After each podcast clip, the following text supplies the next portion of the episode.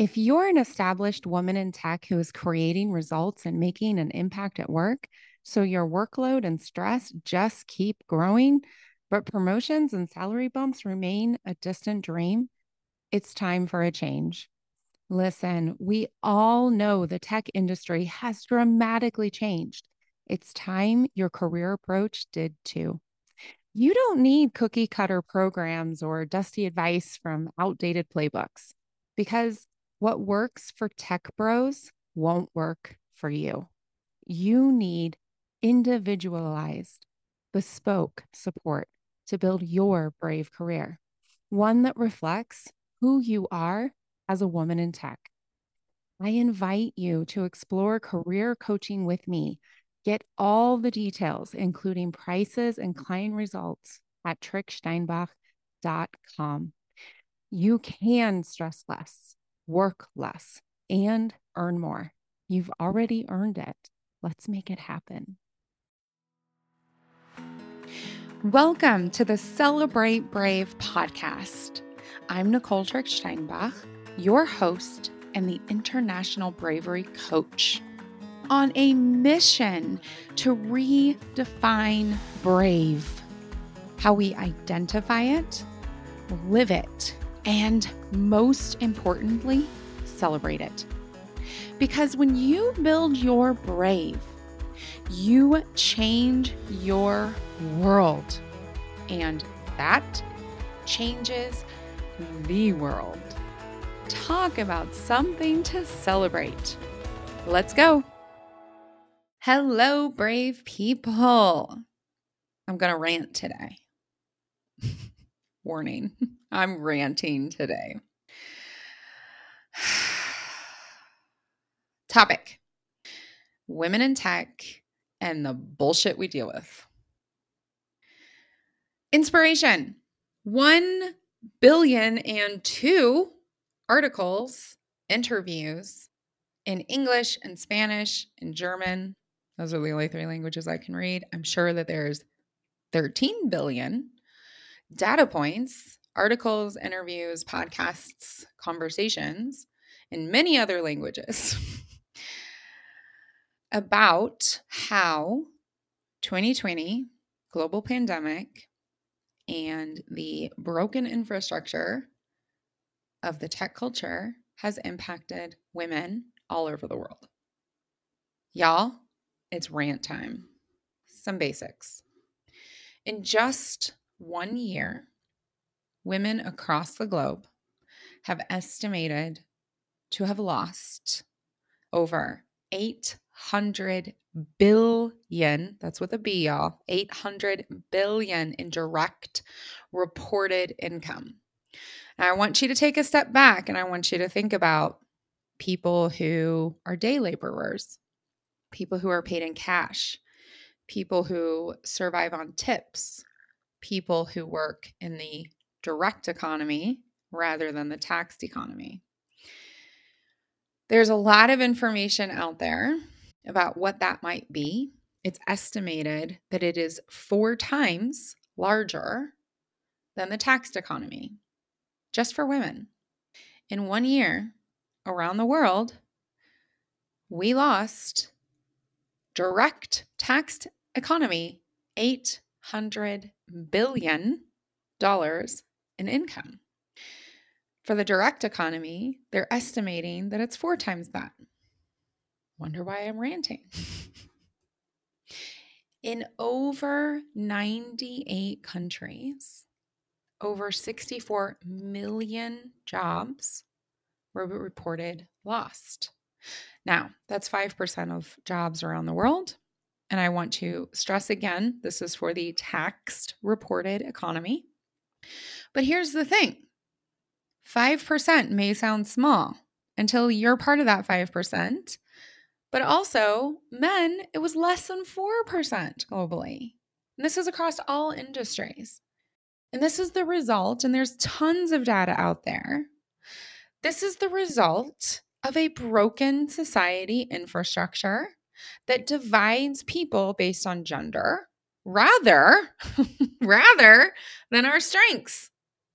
Because Men are also losing out in this situation. Okay, not directly in money and in jobs, but they're losing out in a connection and living into their strengths and being celebrated for that. And women are as well. And it impacts us even more because why did so many women lose their jobs? Well, they're considered less important by our societies, number one.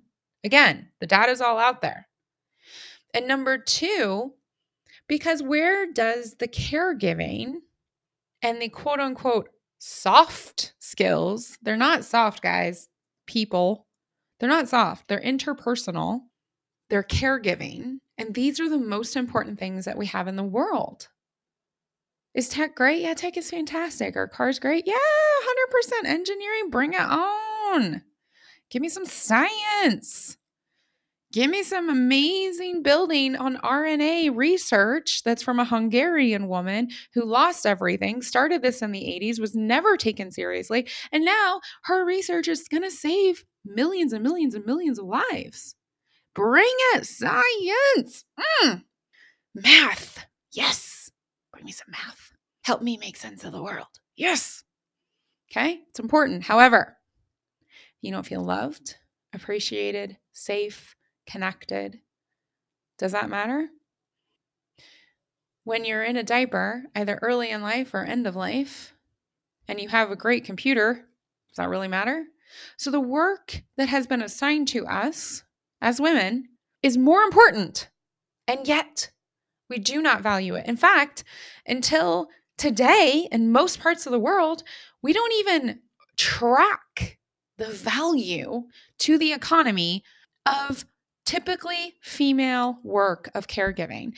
Think about how massive, how massive the exchange could be if we were tracking the value of that work, if we were appreciating it, and we were encouraging anybody who felt pulled to that to do it.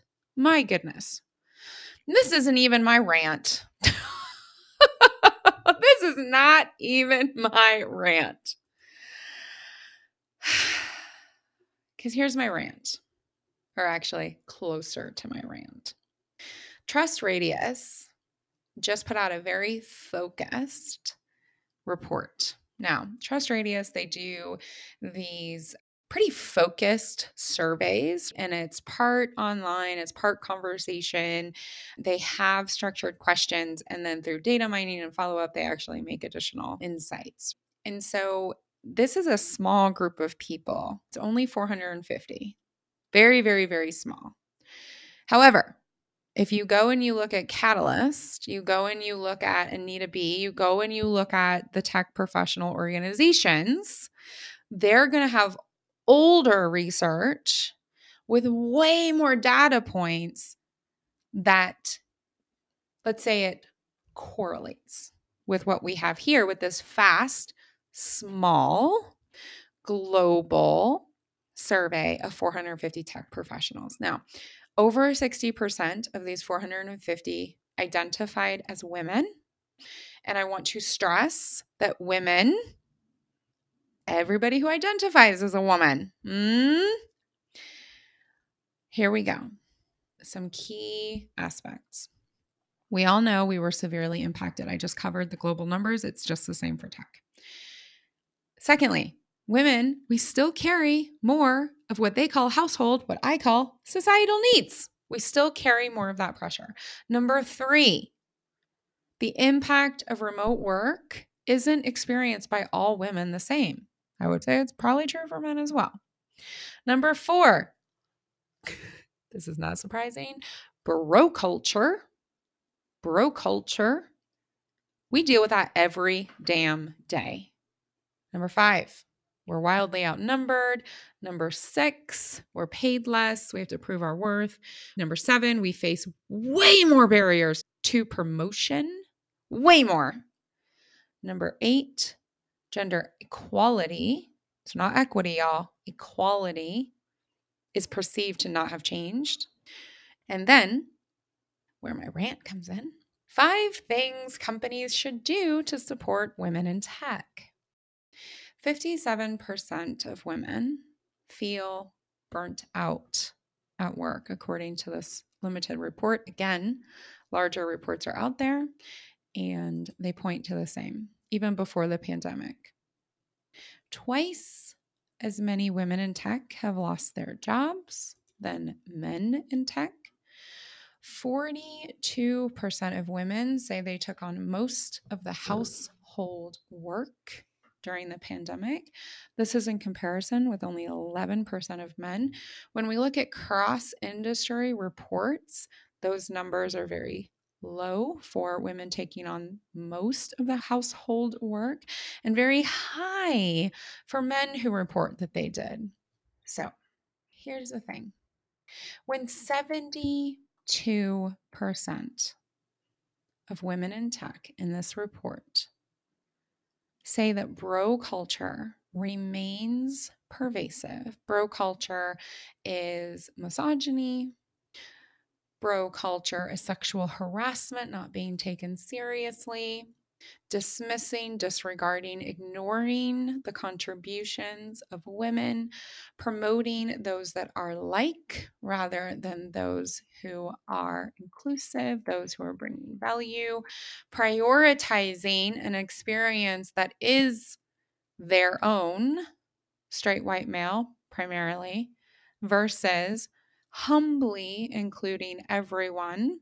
And that's just the start, y'all. When 72% of women say, hey, this is still pervasive in our industry, and women are still wildly outnumbered. 78% feel that they have to work even harder to show their value. I think that number is low. And over 60% of women say that there is no clear path forward. And I will say, by my lived experience, this year I have had more conversations with more women in tech who've been told that after a stellar 2020, they're not getting a promoted. And then they see someone who looks, sounds, and acts like the executive of the company, again, straight white male, get promoted. 60% with no clear path forward seems really low. And y'all, this is for women inclusive. We know that our sisters who are black and brown and our trans sisters, you know it's way harder for them. We also know that we white women, we got we got to pull our stuff together cuz here's our rant. When all of that data is real, again, small report, but there are much larger reports out there the data's older, it doesn't reflect the pandemic, it's out there.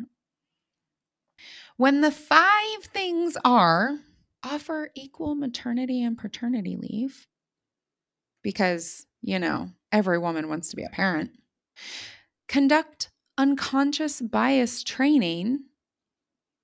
Proof is out there. Training doesn't lead to sustained change. It's a nice beginning. Number three, offer flexible scheduling and location because, you know, the social needs, housework, quote unquote, that falls on us. So we need the flexibility, right? Number four, provide mentoring opportunities because being told how to do it better like a bro is exactly what we need. And number five, promote more women in leadership. Okay. I'm not going to rant about that one because, yeah, more women, more women of color, more black women, more brown women, more indigenous women from wherever we are in the world, more trans women. Yes. Okay. I'm not going to rant about that one. When the answer is help women become more inside of a system that's broken by assuming we all want to be parents, assuming that we just need to be told through mentoring how to be more like a bro, assuming that only we need flexible scheduling and location. Although I guess the report really doesn't say that, but the language around it definitely does. When we are mm-hmm. presented with, hey, these are the five things, guess what we're doing? We're strengthening the acceptance of a broken infrastructure, a broken society, a broken set of assumptions. What's actually needed? What's actually needed? Let's talk about gravity.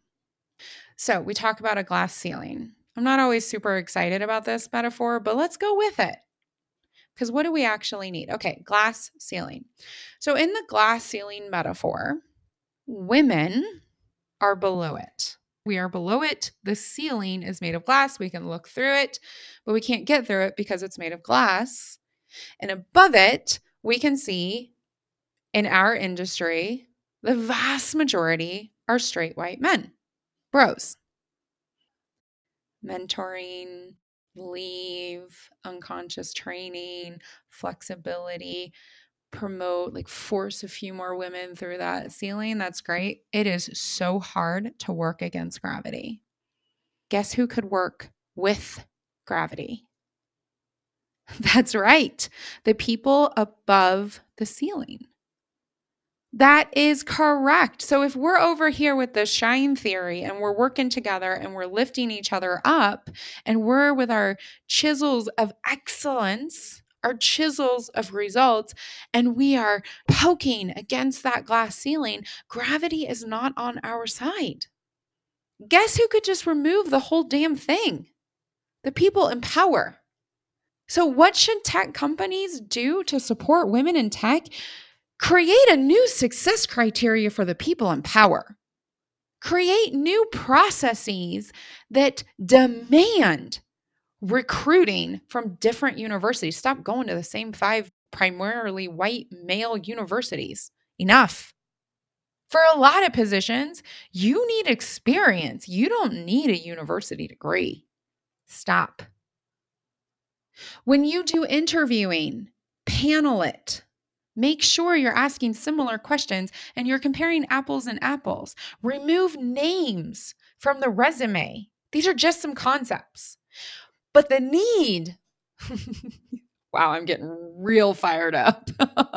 the need is to address the system not the individual woman, the system. And if you're going to address anybody individually, address the guys above the glass ceiling. Demote them when they dismiss people, hold them accountable for their bias. Make them behave differently during promotions and hiring by setting up systems that empower them and hold them accountable to behave differently. When I was in a hiring position, I noticed after the first round that everyone was like me. 60% is good enough. Let's go. Inspiration, move. Action, bias. Extroverted, talkative, sometimes charismatic. Think about a team of just me's. That makes no sense. We need the people who are way more detail oriented. We need the people who are introverted. We need the people who aren't action biased. They're the exact opposite. So, what did I do? Well, first, I complained. I moaned and complained. Let's be real.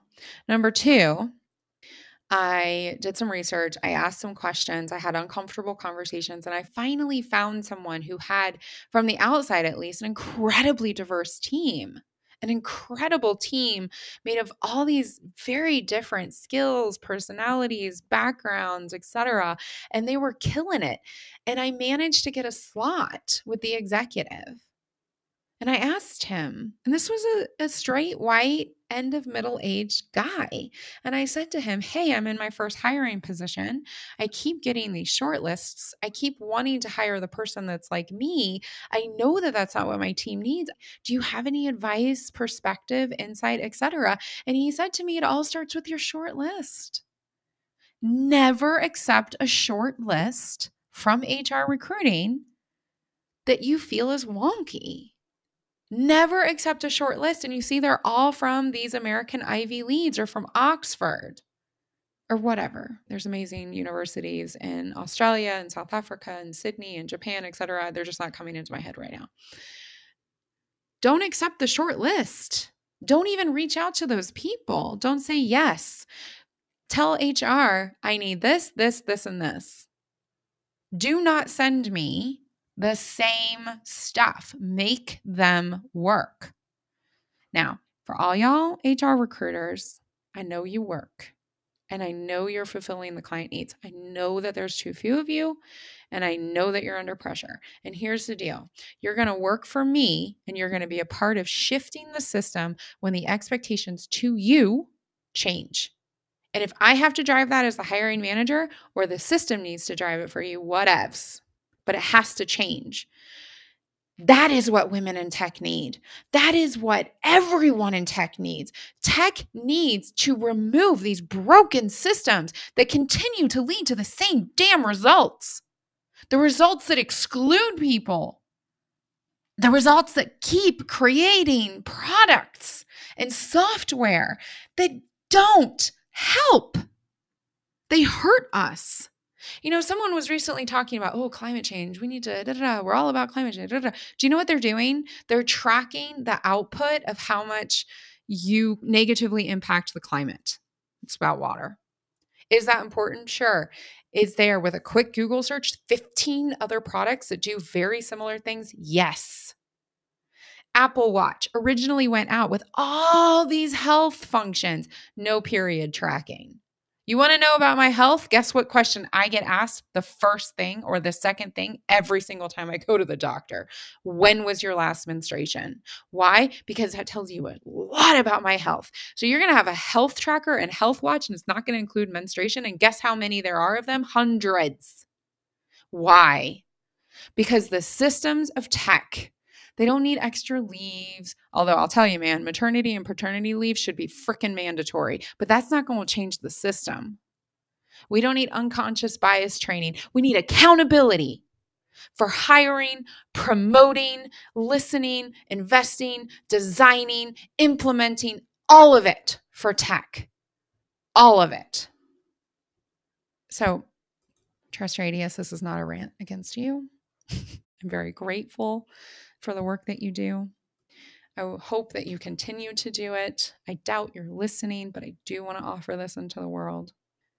And when the question is flawed, when we are under so much stress that we can't envision a new world, we can only envision incremental change that will support the pain, reduce the pain of right now. The answers will be flawed as well.